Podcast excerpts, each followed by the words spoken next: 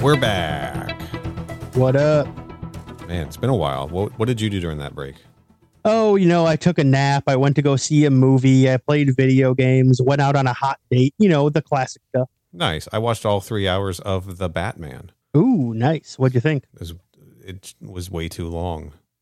It is way too long. You're I correct. actually have. I've. I've still only seen half of that movie. I I did watch it, and it's very good. But it, you're right. It's it's at least half an hour too long. I think I liked what I saw, but uh, I it was half a movie, and I haven't seen the rest of it. So, uh, yeah, I don't know. And now I'm watching all this alien stuff. We certainly are. Are you ready to jump into the uh, Prometheus deleted and extended scenes? I think I'm good. I think I think I'm good to go. There's 40 million of these things. Um, some of them I think we're just going to brush over, but I've got them arranged in the order they were presented in the digital release. Uh, just for the record, there's 14 of them. So that's well, that's what I said. 40 million. Correct.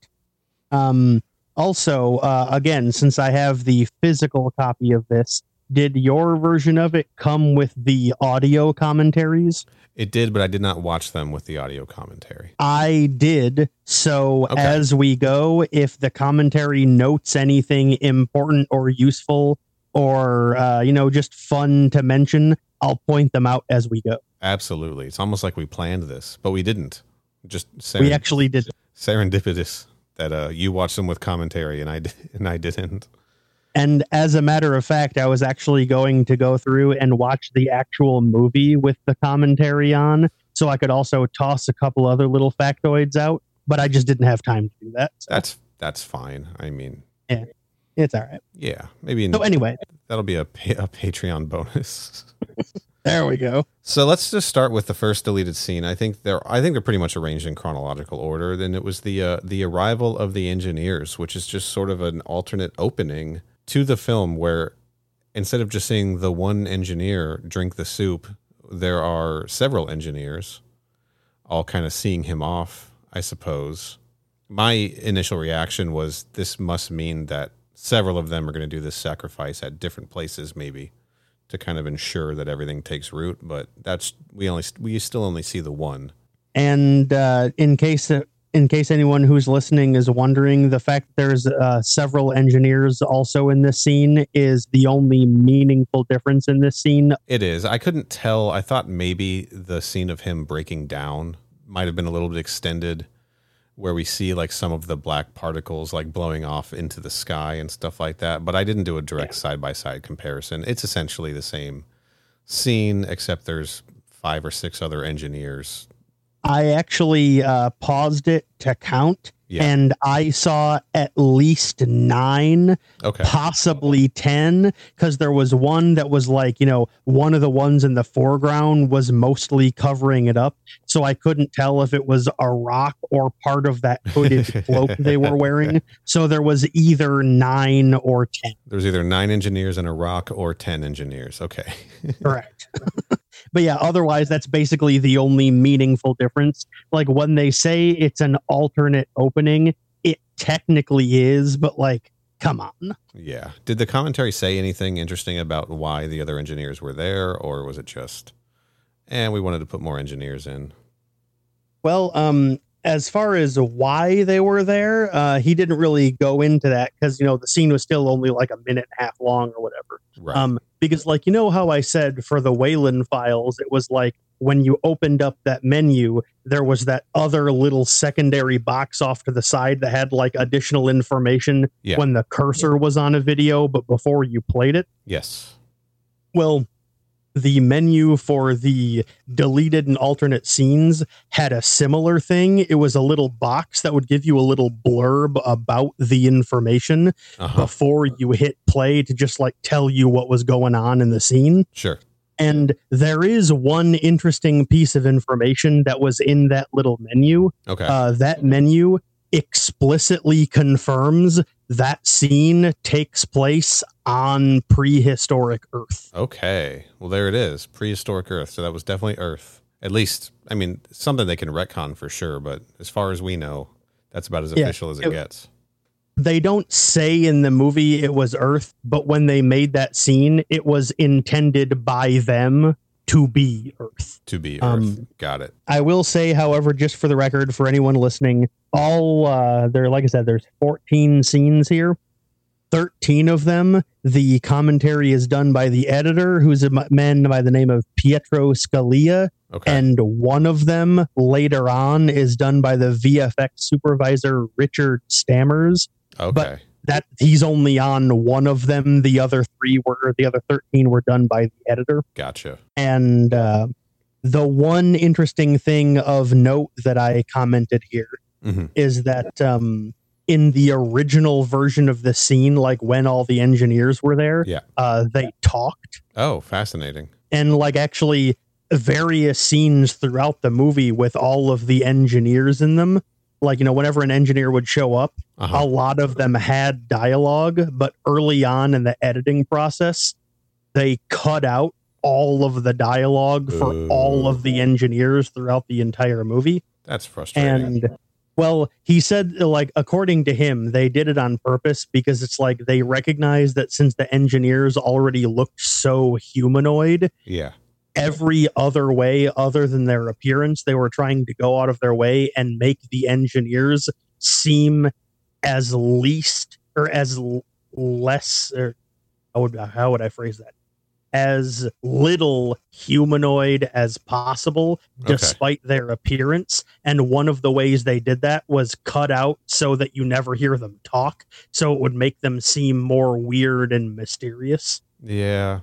I don't know how I feel. Well, we'll get to that because there's a there's an extended scene where there's a lot of talking, and we'll get to that And- later. Uh, but like the reason I bring that up though is because the only other thing that the commentary notes for this scene that I thought was particularly interesting, Yeah. is that the when the engineer talks, the language they spoke, um, the like sound engineers, the editors, and Ridley Scott, and all them, Yeah. um, the language they speak was based off of the real life language of Sanskrit Oh, interesting.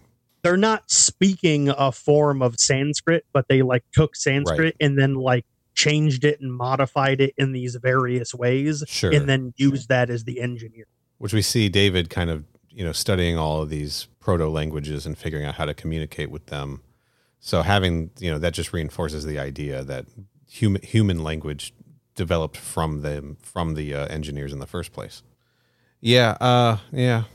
I don't know. The scene was fine. Yeah, it was fine. It was just, you know, like I said, they said it was an alternate b- opening, but it wasn't, it was only alternate in like the technical sense. Like it's Right. the same thing, whatever. Sure. No.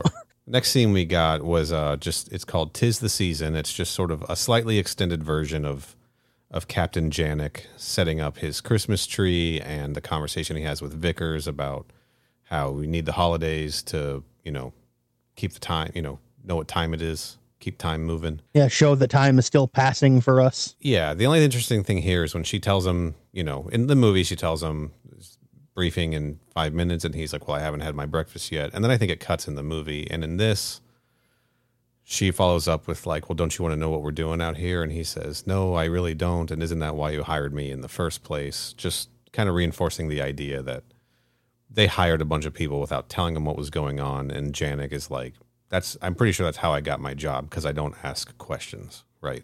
And then he takes the miniature little Christmas tree and puts it in the middle of one of the mess hall tables. Yeah. And everyone's kind of like, ugh. It's got well the it's it's his flight crew that he takes it over to. So I think again showing that the entire flight crew is they're like, look, we're minding our own business. We're staying out of this. We're not a part of the science crew. We're the flight crew. We don't need to know what's going on. We just got to fly the ship, right? Correct. Yeah. Next scene is uh this is when they've already entered the engineer structure. This must be after they have, you know, broken one of those vials. I don't exactly know what this falls in. No, it has to be before that, right? Cuz because uh Milburn and Fifield were there. Yeah, every as far as I know, I believe everyone is still alive. This is before Milburn and Fifield ran off. This is when everyone, including David, the entire team, Yeah. when they went down there for the first time. And basically, it's Milburn, the biologist, the guy who with the hood keeps putting the hood up over his head, the one who gets left behind with with Fifield, uh, discovers basically a giant worm, right? Not giant like the ones we see later that crawl inside his suit, but like a a pretty decent sized, you know, worm like organism. And he's like Yeah, worms. super duper psyched as a biologist. He's like, this is the first like proof of life on this planet, you know. Huge discovery. He captures it in a specimen jar. And David says something along the lines of our first alien, you know. Yeah, in my notes, it's specifically referred to as quote a lil wormy guy. I like this scene, and I think that this scene should have been in the final cut. Personally, not only because I actually really liked it too. Yeah, I thought it was cool. like it, first it makes the discoveries of the alien like it gives you a little bit of hope right they're like oh my god they, they found something they found proof of life etc that's a win for the the expedition.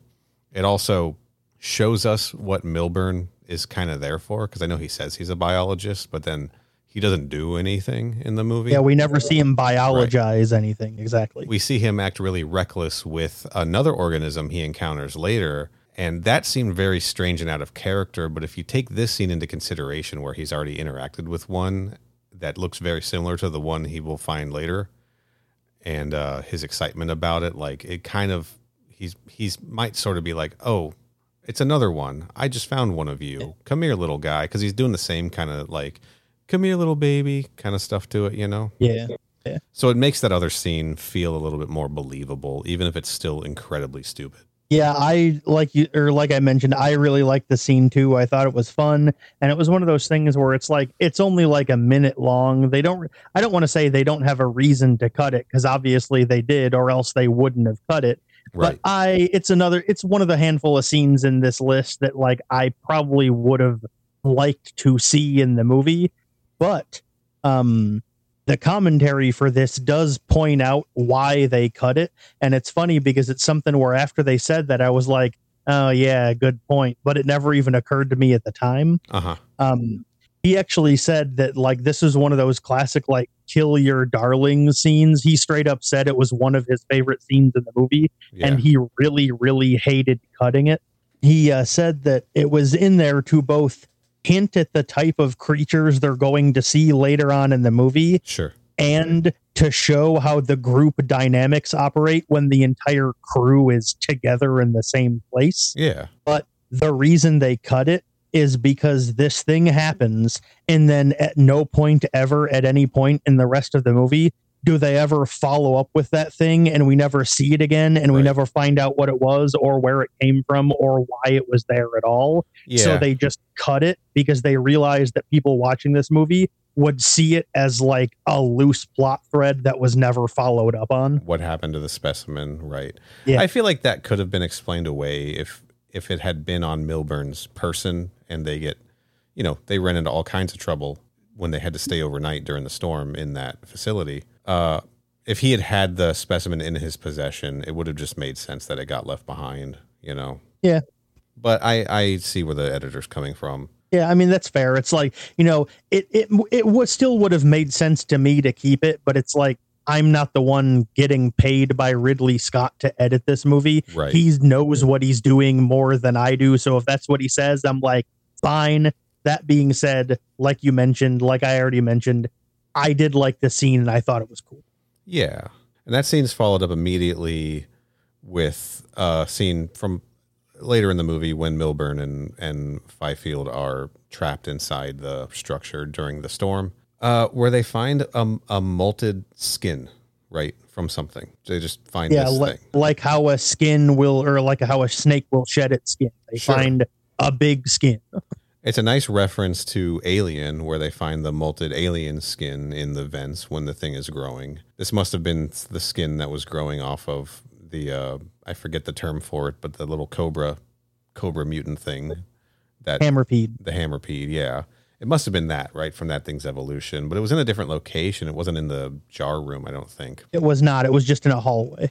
Yeah, it was a nice little allusion to. I mean, you could interpret it any number of ways. Like it could have been like, "Whoa, was this? Is this like a xenomorph skin or something, or is it just the skin of something else molting and growing?"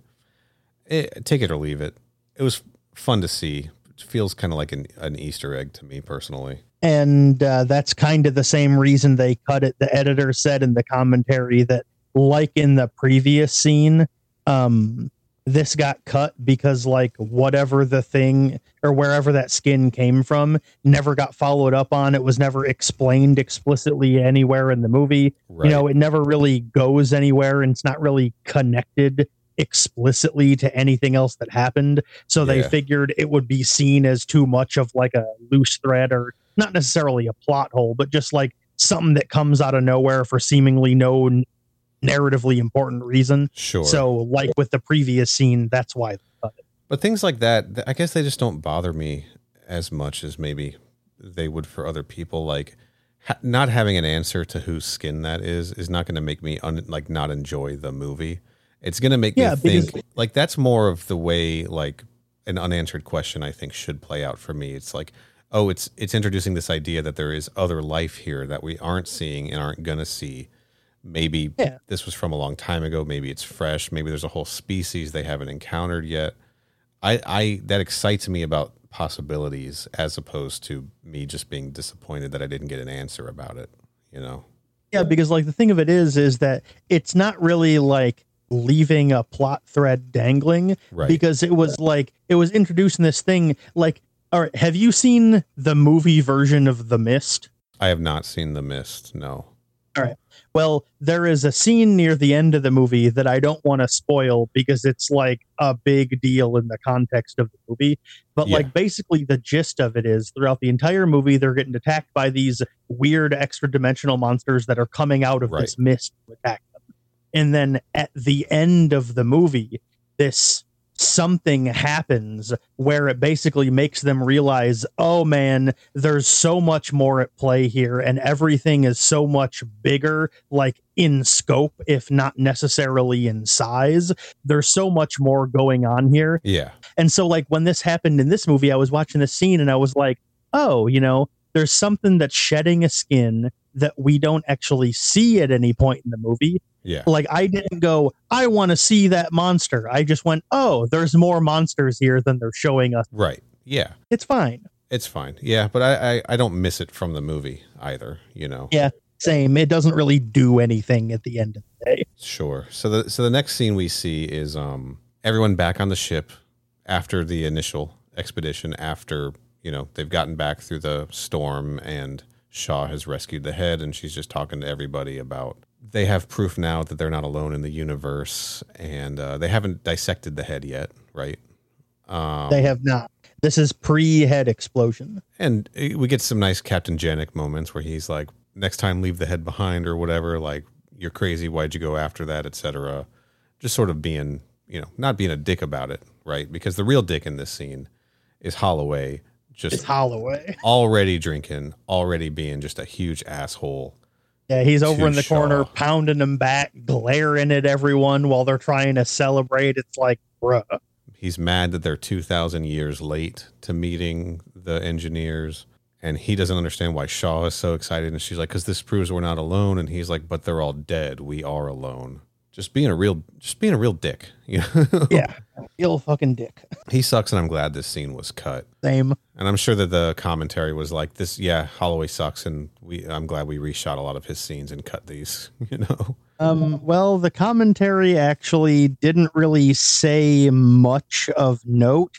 They said that the primary reason they cut this scene is because they changed the next scene. Yeah. Like not the next scene in the movie, but like the next scene we're going to talk about. Yeah. They changed that. And then after they changed that, they were like, oh. And so they had to go back and cut this scene because then it wouldn't make any more sense. Um, right. The only other thing of note they mentioned in the commentary is maybe they said this in the scene and I just didn't note, like, I just didn't notice during when the scene was happening. But like, you know, part of Shaw's toast is how she's like, you know, telling the story that she heard when she was in Africa about this like creation myth or whatever. Yeah.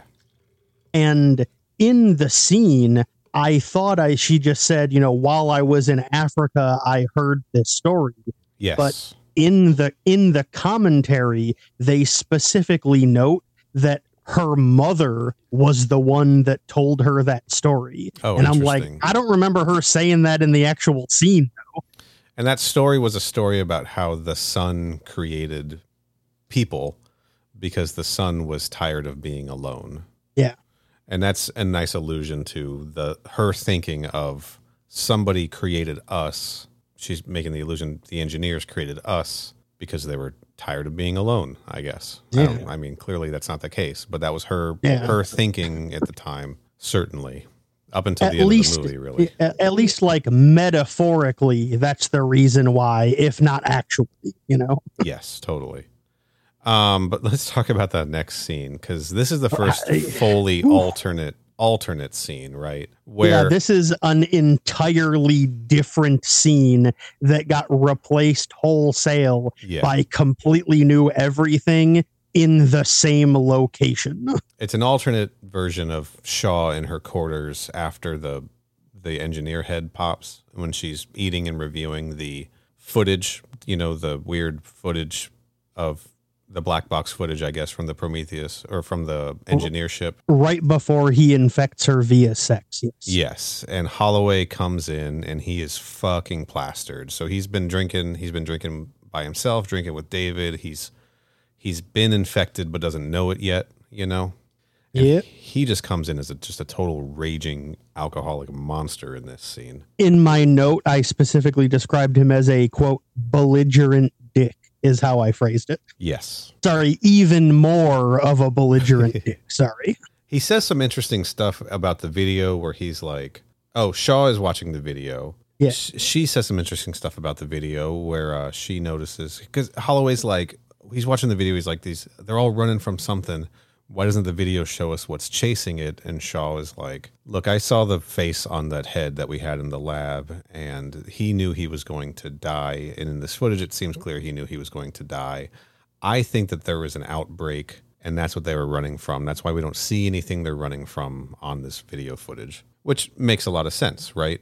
Uh, yeah, ag- agreed. Until you think about the fact that they were all fucking in there with their helmets off, hmm and they're gonna go back the next day with their fucking helmets off. Like if she has knowledge that a suspicion that there might be some kind of toxin or pathogen in the air, they should be taking better precautions the next day for sure. Yeah, for sure. That's a side note about just one of the things I think is really dumb about that movie, and something that fucking Holloway started by taking his helmet off in the first place. But yeah, that's um, all his fault. It really point. is. But he's being an asshole. This is when he's talking about being two thousand years late. Right? They keep hammering that Yeah. two thousand years thing in this more so than they did in the actual movie. and he's like ranting and raving about how like he can't fucking believe that like humans only exist because somebody else was tinkering around as like a science experiment. He calls Earth a petri, petri, dish at one yeah. point. Yep. He's just pissed off because all the engineers are dead and they created humans for no reason other than seemingly just to see if they could, I Right. guess. Yeah. So he's I mean he's having an existential crisis, but that's no excuse for like Correct. because he says some like terrible shit to Shaw too about her parents and everything.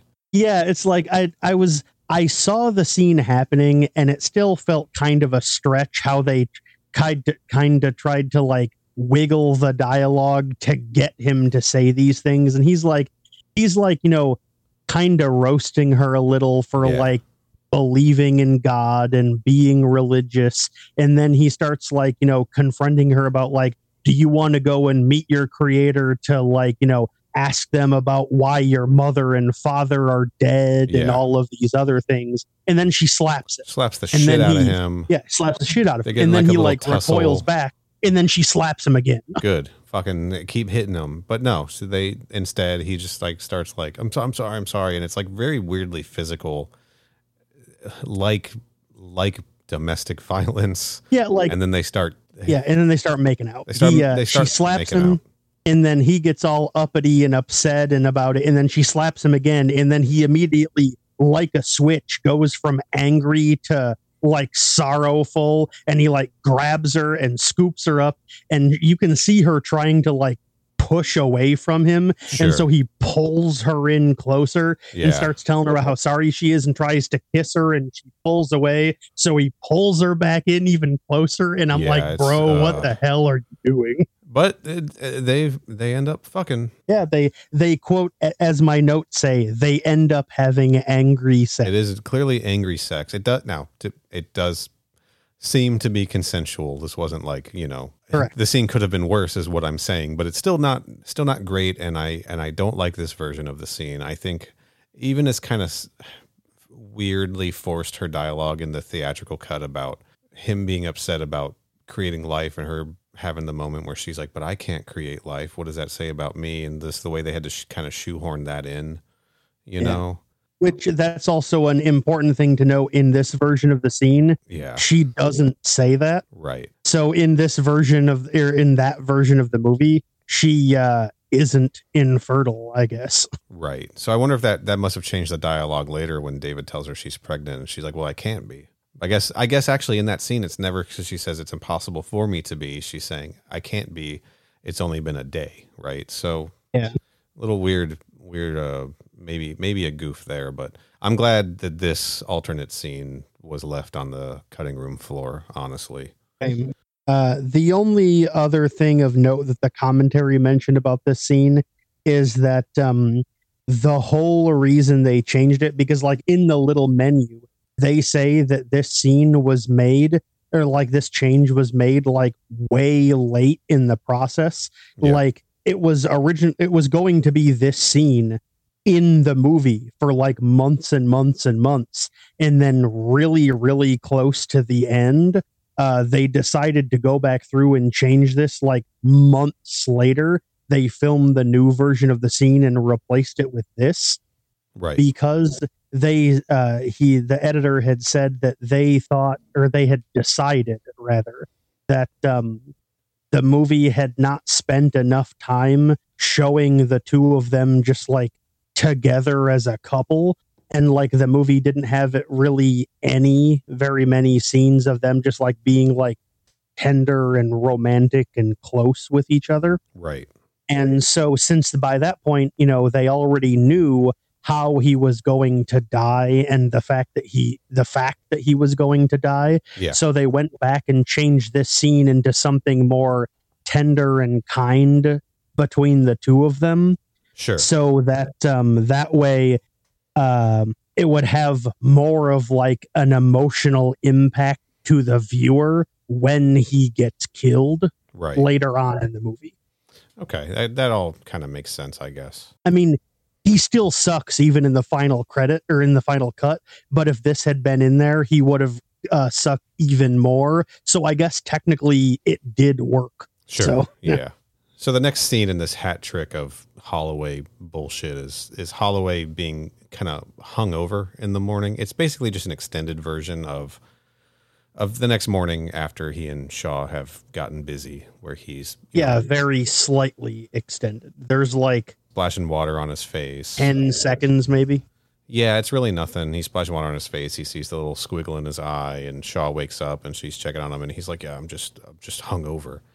Um, it just made me think that like him being hungover is a pretty, uh, pretty good cover for him sort of not realizing that he's feeling sick, right, from the infection.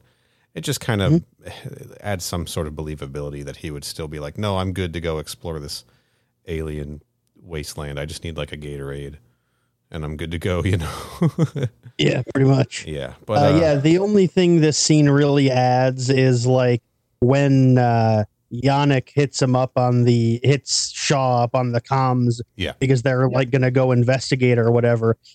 After she gets dressed, but before she leaves, she basically just comes over to be like, "Hey, Charlie, you okay?" And he's like, "Oh yeah, I'm fine, I'm fine." And she's like, "Yeah, sure." And he's like, "Oh yeah, I promise, I'm okay." And she's like, "All right," and then leaves. And that's like the only thing this scene has in it. yeah, nothing, nothing, nothing, Nothing. just nothing, just nothing. No, no, no. Uh, man, there's just a long string of Holloway there. No shade to the actor whose name I can't pull right now. He did a great job and I like him. Logan Marshall Green. Logan Marshall Green. No shade to him. The character was just Bad. Like I I wasn't a big fan of the way the character played out in the theatrical movie, and I, would have hated him even more if this had been the Yeah. the the version, right? So This makes him look way worse than he did in the final cut. That's true. yeah, we get a small scene now with um David when David was exploring the facility kind of on his own, where we see that he's in communication with Vickers and he's looking for his objective, and she's asking him about it. Not a lot yeah, there. she tells yeah, she tells him to come back and then when he says he will, but he's obviously lying, uh he then confirms to her that he's located his objective. right. That's it. That's, That's all it. that happens. My note says, "Eh." Yeah. Mine has the uh, one sentence explain what's going on, and then I literally wrote, man, whatever, shrug after Yeah. it. The commentary for that, Yeah. uh, because that scene shows that Vickers uh, knew what David was planning, and they ultimately decided they wanted it to be a surprise to everyone except David and Weyland. That's why the scene got cut. Gotcha. Okay. That's it, though. That was all I had. Go on. That's it. The next scene, though, with uh, It's J- great. Janek talking to Vickers. This is after Vickers has uh, roasted Holloway like a marshmallow. Hmm. She's just sitting in her quarters, right? Just like wrapped in a blanket and very clearly like in some weird kind of shock. Well, not not a weird kind of shock. Yeah. The kind of shock I think it would be understandable for you to have after you've had to flamethrower a guy on a death? on a rock in space because you're worried about a contagious outbreak because somebody should be fucking worried about it. And she's apparently the only one that is. Something else we will talk about in Alien Covenant. Yeah. Um uh Janek comes in, he knocks on their door and he's got like a mug of something and she's like it's she's like I don't want coffee and he's like good thing it's rum then, right? It's a nice touch. Cuz again, and then that's because of that is why she lets it. now my first note on this scene is I would watch a whole movie of Idris Elba and Charlize Theron sitting in a room talking. Same. This scene was so good. Yes. And the movie needed more Janek anyway. Um, Agreed. he's telling her a story about before he was kind of independent. Uh, he was in the military and he was like sort of flying. He was flying for the military and he was. He tells a story about one rescue mission he was on, where like they were they were constantly flying to this place for drop offs or whatever, and he would fly past this um, fly past this building that was like no windows, just steel construction, fenced in and everything. And they, they just knew some shady shit was going on in there. Something happened. There was an explosion or something, right? And they had to evacuate this Yeah. this facility and they evacuated it pretty much everybody except the scientists working in this building who were just like banging to escape, but their orders were not to To do blow that it up with them inside. Yeah. and, and his and his commander had this button and was saying a prayer and when they were six clicks out he hit the button and blew up the facility and uh, Janek kind of realized that the fences and all of that stuff wasn't to keep people out of that structure it was to keep whatever was in that structure in you know And it's very clearly intended to like parallel what they believe happened to the engineers, you know. yes totally she's like why are you telling me the story and he says because you killed a man today and that's you know that's really Hard awful. to deal with or whatever it is he says. Yeah. she brushes it off by saying, I burnt my hand. Like that's why she's in this mood. Like clearly that's not true, right? She's just trying to be tough. Yeah, she's closing herself off again after briefly letting herself be vulnerable around him. Yeah. Couple things about this before I move on in the scene. Yeah, Janek does say that he thinks that that same thing is what happened to the engineers. He says, uh, those engineers made something they shouldn't have and they spilled it. Like, Yeah. That's Someone spilt something is the specific line he says. Yeah. Yeah, Janek is just way ahead of the curve on everything, right? This is kind of would this maybe be an alternate version of the scene where he's talking to Shaw and just giving her all of that exposition? Probably. And I think I like this version of it better, honestly. I do I do too. Uh also the idea of him working for the military and there were all of these like some some structure he's clearly alluding to where something where there was an outbreak Uh, do you think that ties into the Weyland like genetic in his Weyland's predecessor like genetic experiments that they were working on? Do you think this could go that I- far back? I mean, it very well could. I mean, they don't say anything that like explicitly would give us a reason to connect it together, No, but that's the kind of like through line that, you know, this franchise likes to do. So possibly. yeah, I didn't think about that. I mean, once you told me about that in the Weyland files, his little journal entry on that idea, I made that connection. I was like, I wonder if that was like one of the facilities. Yeah, I don't know. maybe Janek could have been. Scene. Um, great scene. Should have been in the fucking movie. Oh, great scene! I loved it. It was like, like I like how you said it was meant to maybe parallel the one he had with Shaw. It's like this version. Like if those two scenes were meant to be like you know the alternate of each other, I like Yeah. this version better. I'll be honest. Oh yeah, and even if it's just a Um, companion to it, like you can have them, you could have them both in, right? Um, just a yeah, just strong performances by two like absolutely phenomenal actors. The strong point of this movie, like atmospherically, is very strong, and the casting and acting, like we touched on last week or last episode, is very very strong. Also, yeah, it's Um, great too. Like he has a, a, a lot, a good bit of like physical acting there, where it's like Yeah. while he's giving the speech, he's just like wandering around her room, like picking books up off the shelf, open them to a random page, flip through a couple other pages, put the book back, go over, tap a couple Tap of notes couple out on the, on the piano. It's just yes. it's it's great. I I love I not kidding. I would watch ninety minutes of that. Like Yeah. just two Um, absolute fucking pros, you know. The uh the commentary uh mentioned that the reason this was cut was uh for pacing issues. This was another scene that he really liked and wished he had kept in the movie. Yeah. but like this is right after like that big fight with the flamethrower and all that. And then like this point in the movie like once that happens that's when the movie starts like ramping up. Yeah. and he was worried that for a scene this long it would just slow the pace of the movie down too much yeah. um, I- and also, one other little note is that uh, he very casually and offhandedly mentioned that Yeah. the engineer ship, like that class of ship, Yeah. it's referred to as a juggernaut. a juggernaut. I have heard that before. Yeah. Yep. So that's fun. Uh yeah, I kind of I mean, I'm no filmmaker obviously. I kind of disagree. I think after a big dramatic moment like like Holloway being f- torched, you know, I mm-hmm. think that you could use a moment. I I, I like I'd like I'd like to see a moment of reflection on something like after something like that Yeah. in a movie, you know. Like, you know, ha- you have a moment to breathe. You have a moment to, like, you know, this character literally just fucking murdered someone by lighting them on fire. It would Sure. be nice to know, like, you know, see a bit of, like, you know, human trepidation and reflection in her eyes, on her face. yeah. Like, you know, actually see her as a real human person like she is. Yes. I I think this scene should have been in the movie, and I think think, so, the too. movie would have been better if it had stayed in.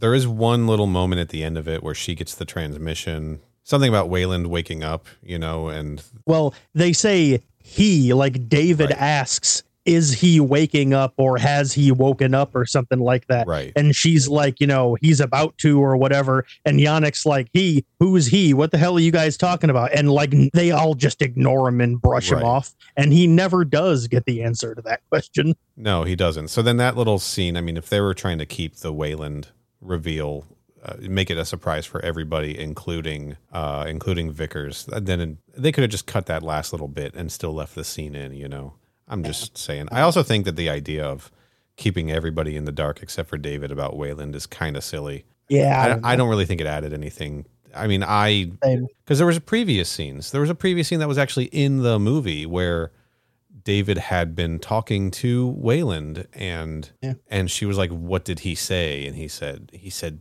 Try harder, or whatever the scene was. So she was aware. I, I don't know, man. I, I'm not. Yeah, following. I'm not I, following. yeah, I don't know what his thinking was. Like that didn't really. I couldn't find the through line there when he was talking about it either. But I was just like, all right, man, whatever. I'll just take your word for it. Yeah. Speaking of Vickers, though, the next scene where she is confronting Weyland on the ship and just like really fucking roasting him. Oh yeah, she's And- yeah, she's really getting into him. She's yeah, she's burning him hard on that. one. Yeah, things I liked about that scene. I liked seeing them strapping all of like the mechanical like stabilizers and stuff onto Weyland so he can walk. You know, because he's Yeah, he's like almost in a suit of powered armor. He's like Right. in sort of an exoskeleton, which you know shades of aliens, I suppose. sure. Yeah. Also, uh, Dark Knight Rises. also, Dark Knight Rises. Yes. um, and I like the I like the twist in that scene that he was surprised that Vickers was on the ship. That yeah, it's it's weird. It's like the dialogue kind of implied that she came despite his insistence rather than because of it. Like Right. he wanted her to stay and she's the re like she insisted on coming. Like in the last episode, we thought it was the other way around that she's only there because he like made her, right. but no.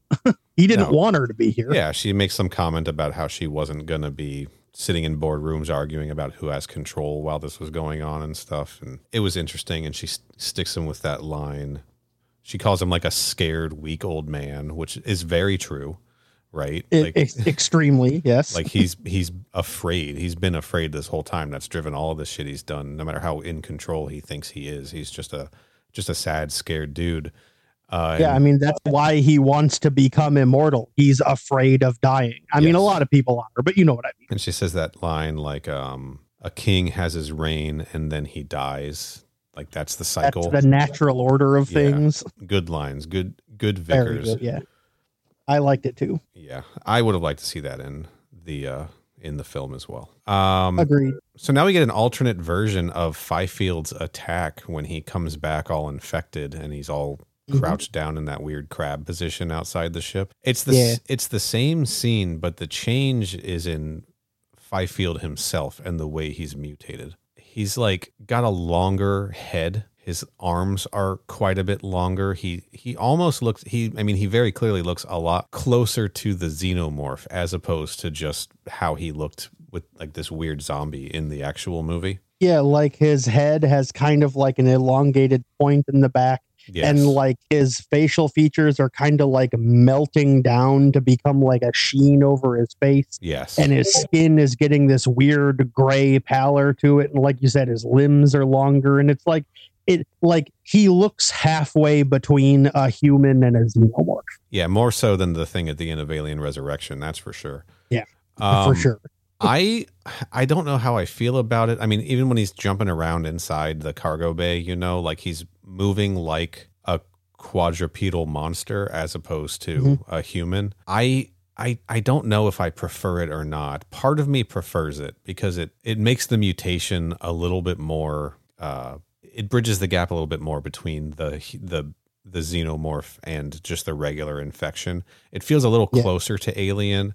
I I'm Mhm. still don't know that I agree with the bio, biological aspect of it all in the way that I think of and appreciate the xenomorph. But uh I don't know, man. I'm guessing this is the one that the VFX guy did the commentary on. Is that correct? That is correct this is the only one he he was doing the commentary for and i'll tell you right now Yeah. the commentary uh doesn't really have anything of note or meaning that like Oh, man. expanded your understanding of the scene however there was one thing that did. Once again that little menu pops up when you cursor on the video but before you play it. Yeah. um it talks about how this scene was filmed uh not with the intention of it actually being used in the movie. Oh, it was only filmed and the prosthetics were there to serve as a reference so that he could be entirely replaced by CG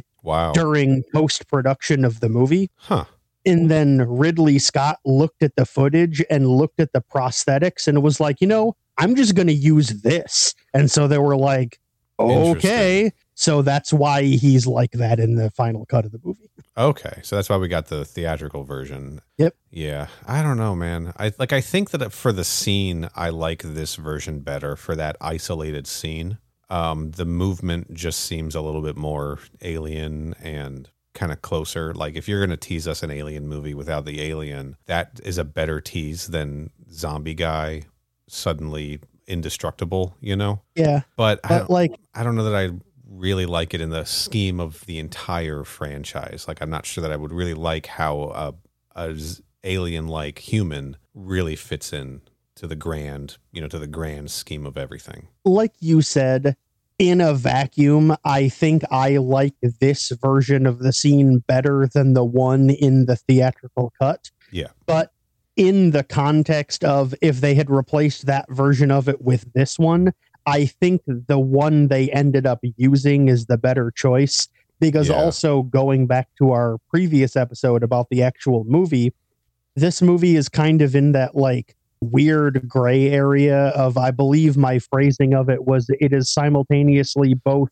uh too much and not enough of an alien movie or Yeah. something like that Yes. and it's like you know a lot of the stuff that they've been going through and cutting you know like you know the v the cg the vfx on this scene or like the skin that they found earlier a lot of this stuff it's like it's literally direct references to a xenomorph or Right. maybe the first movie and They're- they went through and cut a lot of that stuff out and it's like you know, I believe it was you that said if you're not going to have actual xenomorphs in this movie, just make it completely something different altogether. I would have and- preferred that. Yeah. And that's ultimately why I'm glad they ended up going with the version of this scene that they did for the final movie because it's so. like, don't keep on teasing me with things that are 70% of the way towards a xenomorph Right. and then but they're not never give me one. Either do it or don't. you Yeah. know? so like so they keep pulling out stuff that was references to the xenomorph. You know, pulling out that alien DNA, so to speak. But I guess in the theatrical the theatrical cut for me, they didn't pull out enough of it. They left just enough of it in to frustrate me. pretty much. Yeah. So I so I don't know if I would have liked it more if they had added more in, left all of those things in, or or just stripped all of the rest of it out. I think ultimately I probably would have preferred it all stripped out. I still think the the the Milburn finding the specimen that could have stayed personally, but Yeah, that I was mean, just that was just like a big roly poly, you know. Like the two scenes so far that we've come across that we've both really liked, I wished were in the movie, Yeah. but like both of those scenes don't really have any real explicit alien references to them. right. All of the cut scenes that are explicit alien references, ultimately, I'm probably glad they cut them. You know, Yeah, sure. And, unless having them in would have sort of guided the sequel in a different direction than they ended up going. I'm I'm who's to say? man, man, Um, that would that would have been something, wouldn't it? Ooh. Yeah. anyway, after this, Yeah. after that scene, we get a uh, oh, we get the scene where the engineer speaks. Right, it's the alternate version of the engineer Yeah. waking up from the hypersleep pod and facing David and Weyland and uh, Weyland and Shaw and Ford. I think is her name, and Uh, yeah, I believe so. And there's one other guy that I don't think are- they ever named him. one of the mercenaries that was hired for Yeah. security.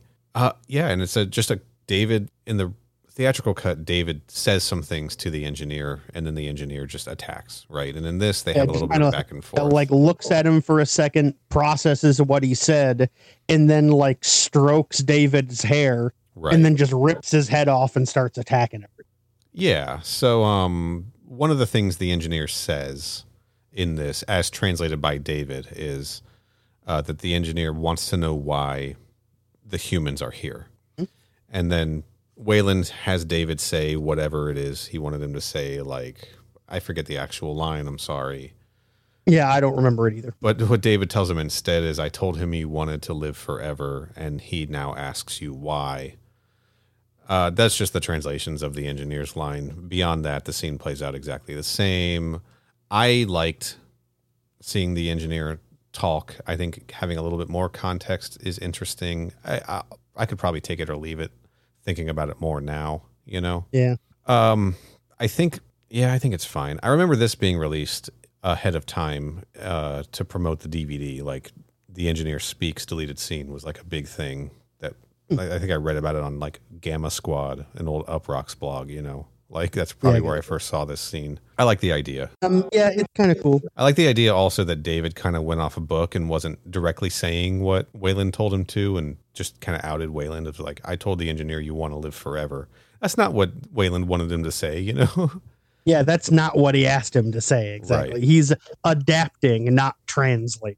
guess. Sure. And I also like the stuff uh, that Weyland was saying in the same scene about how he made David in his own image. I'm a creator like you. We're both gods when he's saying this stuff to the engineer.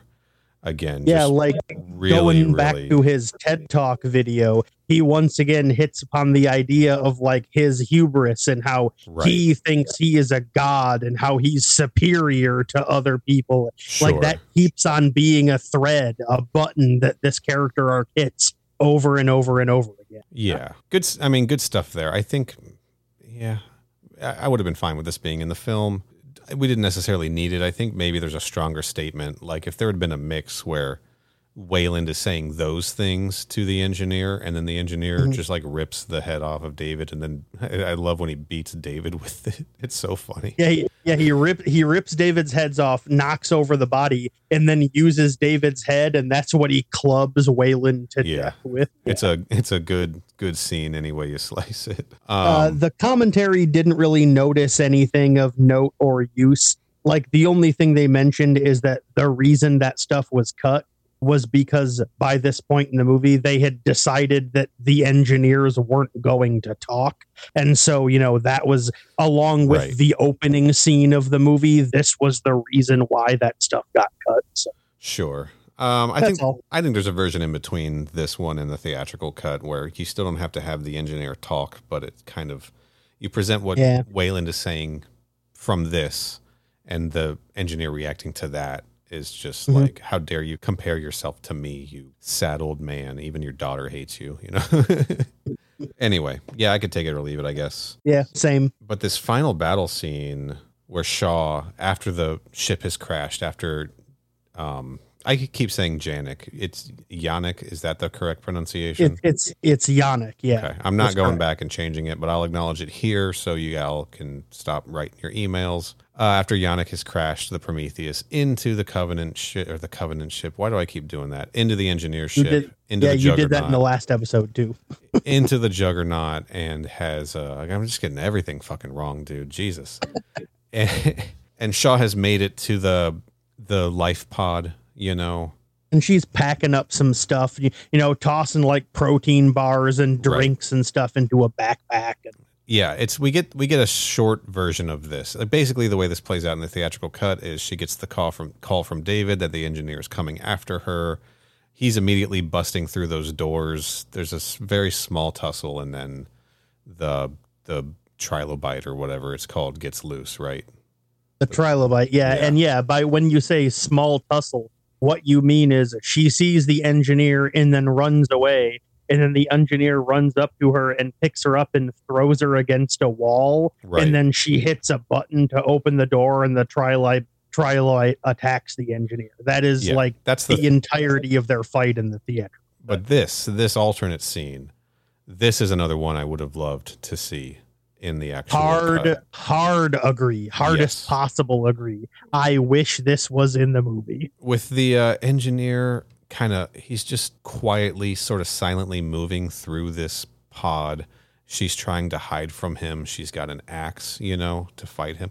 I just really liked like this was like the tense. This is what the movie for me should have been. If we're oh gonna absolutely if we're to position the engineers as the the alien threat versus the xenomorph this scene of the engineer stalking her and her trying to fight against it and everything just just an excellent excellent scene and i'm really upset that this Mhm. one got cut like that would have you could remove all the other fucking alien dna from this thing and just have the movie be this and i am this would shoot up in my estimation significantly yeah in same the series. Like, yeah, man, I don't know the way he was like moving and everything, just kind of silently.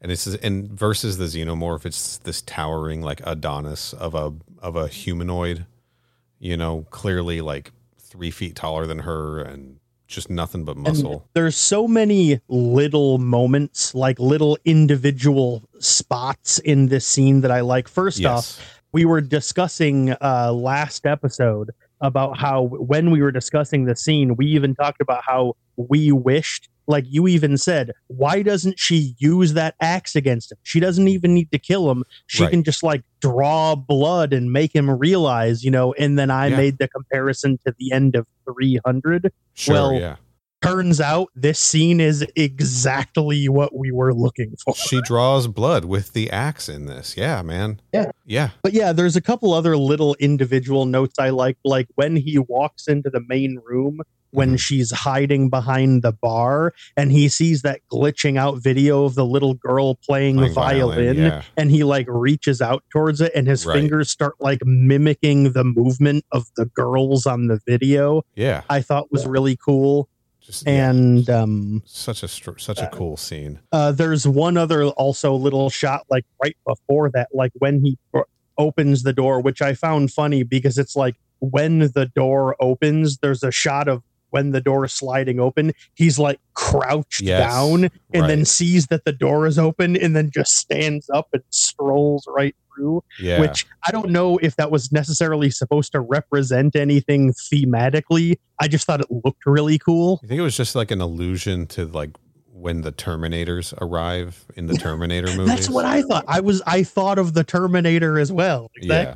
It's that. so Um, picture it. If you're not going to watch this scene, it's that pose. You know. Yeah, of- it's it's literally like shot from the side. He's like crouched down and then just unfolds like a Naboo robot from Star Wars Episode One. yeah. It was cool, and it was almost like he was. He just couldn't figure out how to use the technology right away because it's so. It's very clearly different from how. Like, Yeah. is he like searching on the ground for the door opening flute or something? Probably something like that. But no, Um, good. Yeah, just a good, good scene. Way better than there's one there's one little other uh tiny moment during that part that I liked. Like after he opens the door when he Yeah. walks in through the middle of the room and he like bumps into the chandelier a little bit Yeah, and then he just like reaches out and like strokes one of the ropes on the chandelier yeah, like admiring its beauty. And then immediately after that there's like a close up of the chandelier yeah, as if we're very briefly seeing the chandelier from the POV of the engineer. And I just thought that was a really cool touch sure. that made me go ah man that just looks so neat. I also love Shaw shooting herself up with the painkiller, like through her spacesuit, because she's been through a lot. She just Mhm. had surgery like an hour ago, you know. Um, yeah, and then like the way that she gets busted, she's hiding behind the bar. Oh, I also love she walks in and she just immediately like starts drinking the vodka. yeah starts dr- like grabs vodka and just drinks it right, Right. out of the bottle yeah this first, you know. She, I mean, at that point, she she's got to deal with the trilobite, but she primarily thinks she's safe, right? Because she's got to the lifeboat, Mhm. at least safe for a moment. But no. But then uh, when she's hiding behind the bar from the engineer, and it's David on the radio that gives away her position, I was like, mm, "You, which mu- I thought was also a nice touch because like earlier on when David was like, "Hey, uh, Shaw, uh, the engineer's on your way," she never responded to that. right." So uh, David like genuinely didn't even know if she got the message. So it's not like some weird narrative convenience that that's why he cuts in right there. Like he cuts in there because she never got back to him and he was concerned. You know. I mean, that, or maybe he was like, tr- you know, sinisterly like trying to give away her position. Oh. Who knows? I mean, clearly True, he is, bank- but clearly he is banking on needing her assistance. You know, probably more the reason he warned her was for self preservation as opposed to like genuine concern. Even yeah, I mean, otherwise he was just going to be sitting there as a head. Sure, right. Nobody wants that. Um, but oh, I love the scene when when he like sees her behind the bar and he's just like towering over her, and we kind of have that high shot looking down, and you can just like see like the size disparity between the two of them. Yeah. just and she's like cowering for a moment yeah, and then the, after they lock eyes for a second or two she just like stands up to get ready for him and she's like know. you know what i'm done fuck this guy what else am I gonna do? Right? Like, Yeah. I'm going down swinging. Yeah, man. um Solid, solid uh, the- yeah very solid again one of the like just like two of the previous scenes i wish it was this version of it that was in the movie the uh the commentary though does point out some other stuff um first off you may have noticed that the uh the engineer in this scene the last engineer um his face wasn't burned in this scene okay. and the reason why it wasn't was because they filmed this scene. Then later on, they did a reshoot, like the scene where the engineer got burned. That was a reshoot scene, and it was shot after this one. Okay. That's why in this scene the engineer's face isn't two faced like that. Right. And uh, the other thing of note is that the reason the uh, the reason the editor and Ridley cut it out of the movie was Yeah. this might have even been something we touched on in the previous episode. I don't remember, but the reason they cut it out was because uh, they felt that it wasn't believable that someone of Shaw's size and stature could believably like bite off one of these things. Ah, I think that that's bullshit. I mean, Yeah, same. I mean, I understand what they're saying, but like, here's the thing: right. this is what we want to see. You know, this is what see. we as viewers we want to see a direct confrontation between the protagonist and the antagonist, Yes. and that's what this was. And let's be clear, the engineer's ship just crashed and he survived it. It's absolutely believable he'd be a little banged up from that, even if he's not showing signs of pain. We don't know how their biology really works. They don't seem to really show any signs of pain until their bodies are dissolving from the pathogen. And even then, Yeah. it doesn't seem particularly extreme. like, Yeah, like he- exactly. he, and just, like the other the other the thing of it is is that this whole movie is a whole episode of reference to the first Alien movie, right. in which at the end of the movie a single individual woman uh kicks the giant predator alien's ass and kills Yeah. it you know oh, yeah. I know, right? Yeah. so i mean if they were going to go out of their way to reference the first movie as much as they do here they could have also emulated that but they didn't and now that i saw the version of the scene where they did i wish they had kept that in I also I under, I also understand that Shaw has been through a hell of a lot, like surgery and all of that kind of stuff. But we also saw her just like take a big drink of vodka and shoot herself up with some extremely strong painkillers. I'm sure she's it's that's like you know in Max Payne when you take the when you take the painkillers or whatever and like suddenly you're fucking fine. Like and know. this is immediately after a scene where you know for a good minute or two on screen probably longer in the canon of the movie she was uh, running through a like a field escaping from a spaceship trying Right. to crush her you she's, know she's clearly She's cap- like she's capable. She's a survivor. You know. yeah she's like clearly in enough of a physical like good shape to be able to at least take one or two hits from this thing you know Right. Yeah. That's I mean if that's where the edits could have been made is the length of the actual altercation, but the stalking, you know, the the engineer in the pod checking everything out, kind of stalking her and her trying to hide, that should have stayed in no matter what.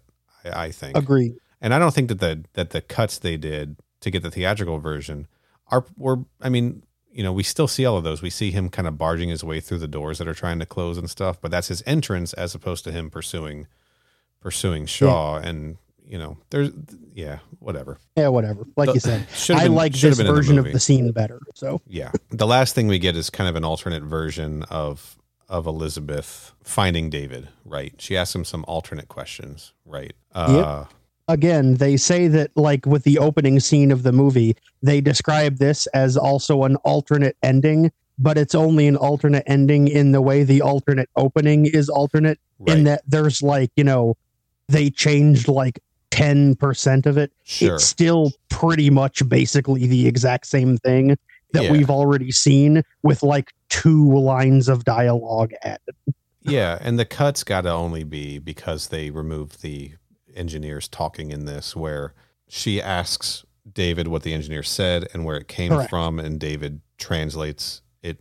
He says it loosely translates to paradise, like that's where they came from, right? Paradise. So some kind of Garden of Eden illusion, I'm sure, right?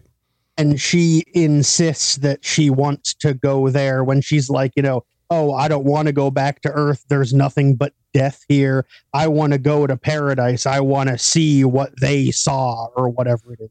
Right. And then she very angrily stuffs David's head in the duffel bag, and he's like, I, "Oh, I have that note too. blah." It literally says she also puts his head into the bag a lot more angrily. I literally also have that. and she does it right there on the platform like in the command center the cockpit of the of the engineer ship not as they're escaping like she does in the final cut but it still cuts to that scene where his head is unbagged as she's lowering Yeah, the body and- down. That's actually, and that is because uh, in the like menu for the scenes, Yeah. it mentions that they edited in some of the shots from the final cut Okay. to just like you know show the continuity of like where it appears in the movie and like just to like give you some reference point for when it would happen in the movie Right. that's why that scene is there Okay. Gotcha. And that's it. That is it for all the uh, extended and deleted scenes that they yep that's all of them that they put out for Prometheus. I think we walked away with that thinking what the scene with the scene with Milburn finding the specimen. I would have liked to see that in the movie. The Janik, the Janek, pardon me, and Vickers scene absolutely should have been in the movie. And the uh, final battle with the uh, engineer and Shaw definitely should Yep, those are for the been- record. Uh, scene forty-seven, our first alien. Uh, scene one hundred five, Janek fills Vickers in, and then scene one forty, final battle. All of the rest of the stuff that we mentioned, we either didn't like or could take it or leave it. But those three, I'm giving Yeah. the thumbs up to. I wish those were actually in the movie. Yeah, and uh, if if they ever do like an extended cut, a special edition, like they'd have done with other movies in the series, those are the scenes I'd want to see added back in specifically Same. for sure. Man, that's a lot to go through, dude. Yeah, there's a whole lot. Yeah, I think we should get out of here. I think we should hop into our um, engineer ship and sail off to paradise. Uh, it's the Juggernaut. We just talked about this. sorry, sorry, sorry. I'll get the names right eventually.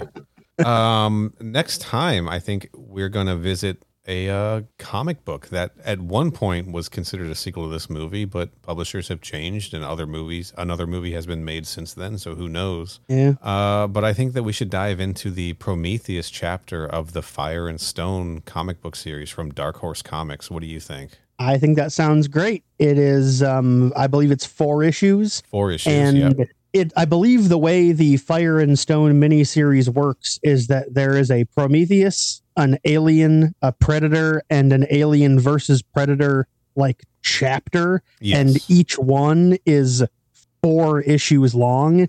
I believe the Prometheus chapter is part one it is. of that series. I believe. Yes, the Prometheus chapters are is part one, and it is a self-contained story. I mean, obviously the three or the four different books all overlap in events and stuff like that, but the Prometheus one is a standalone story. They're all each a standalone story that still, you know, have crossover content, whatever. So Um, I'm just there is also actually another uh there's another part of the fire and stone story after you get through all four of those parts. Yeah, there is a one shot epilogue and the reason i'm mentioning that epilogue is because it's actually branded as a prometheus comic. Right. its name is prometheus fire and stone omega i believe. Yes, and even though that is a Prometheus comic that is part of Fire and Stone, we're not going to be talking about that in the next episode No. because that's the end of the arc and this is the beginning.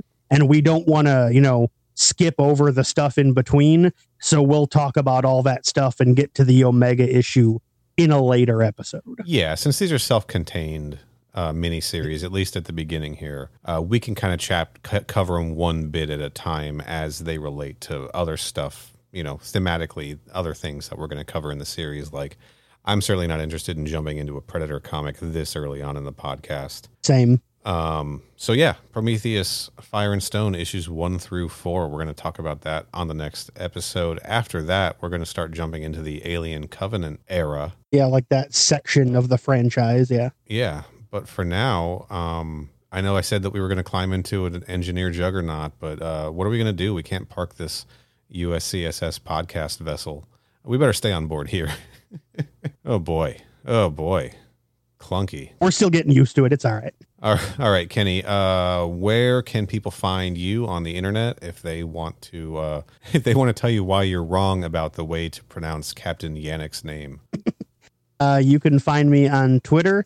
My handle is at C Y H O B B E Z. And you can find me on Twitter at Final Neal. Follow my retro gaming Instagram account at Final Neal Retro. Check out my other podcast, MK Podquest. It's in your podcast app. or at mkpodquest.com. It's all about Mortal Kombat movies, TV shows, comic books, etc. Anything that is not a video game that's in the world of Mortal Kombat for the most part.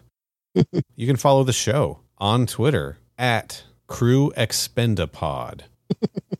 That's right, Crew Expendapod. It's like expendable, but replace the last three letters with P O D. And if you are the person out there with the unused Crew Expendable handle, DM us at Crew Expendapod, and we will give you upwards of seven dollars for your username. You heard it here first. Uh, that's upwards. That's at the top end.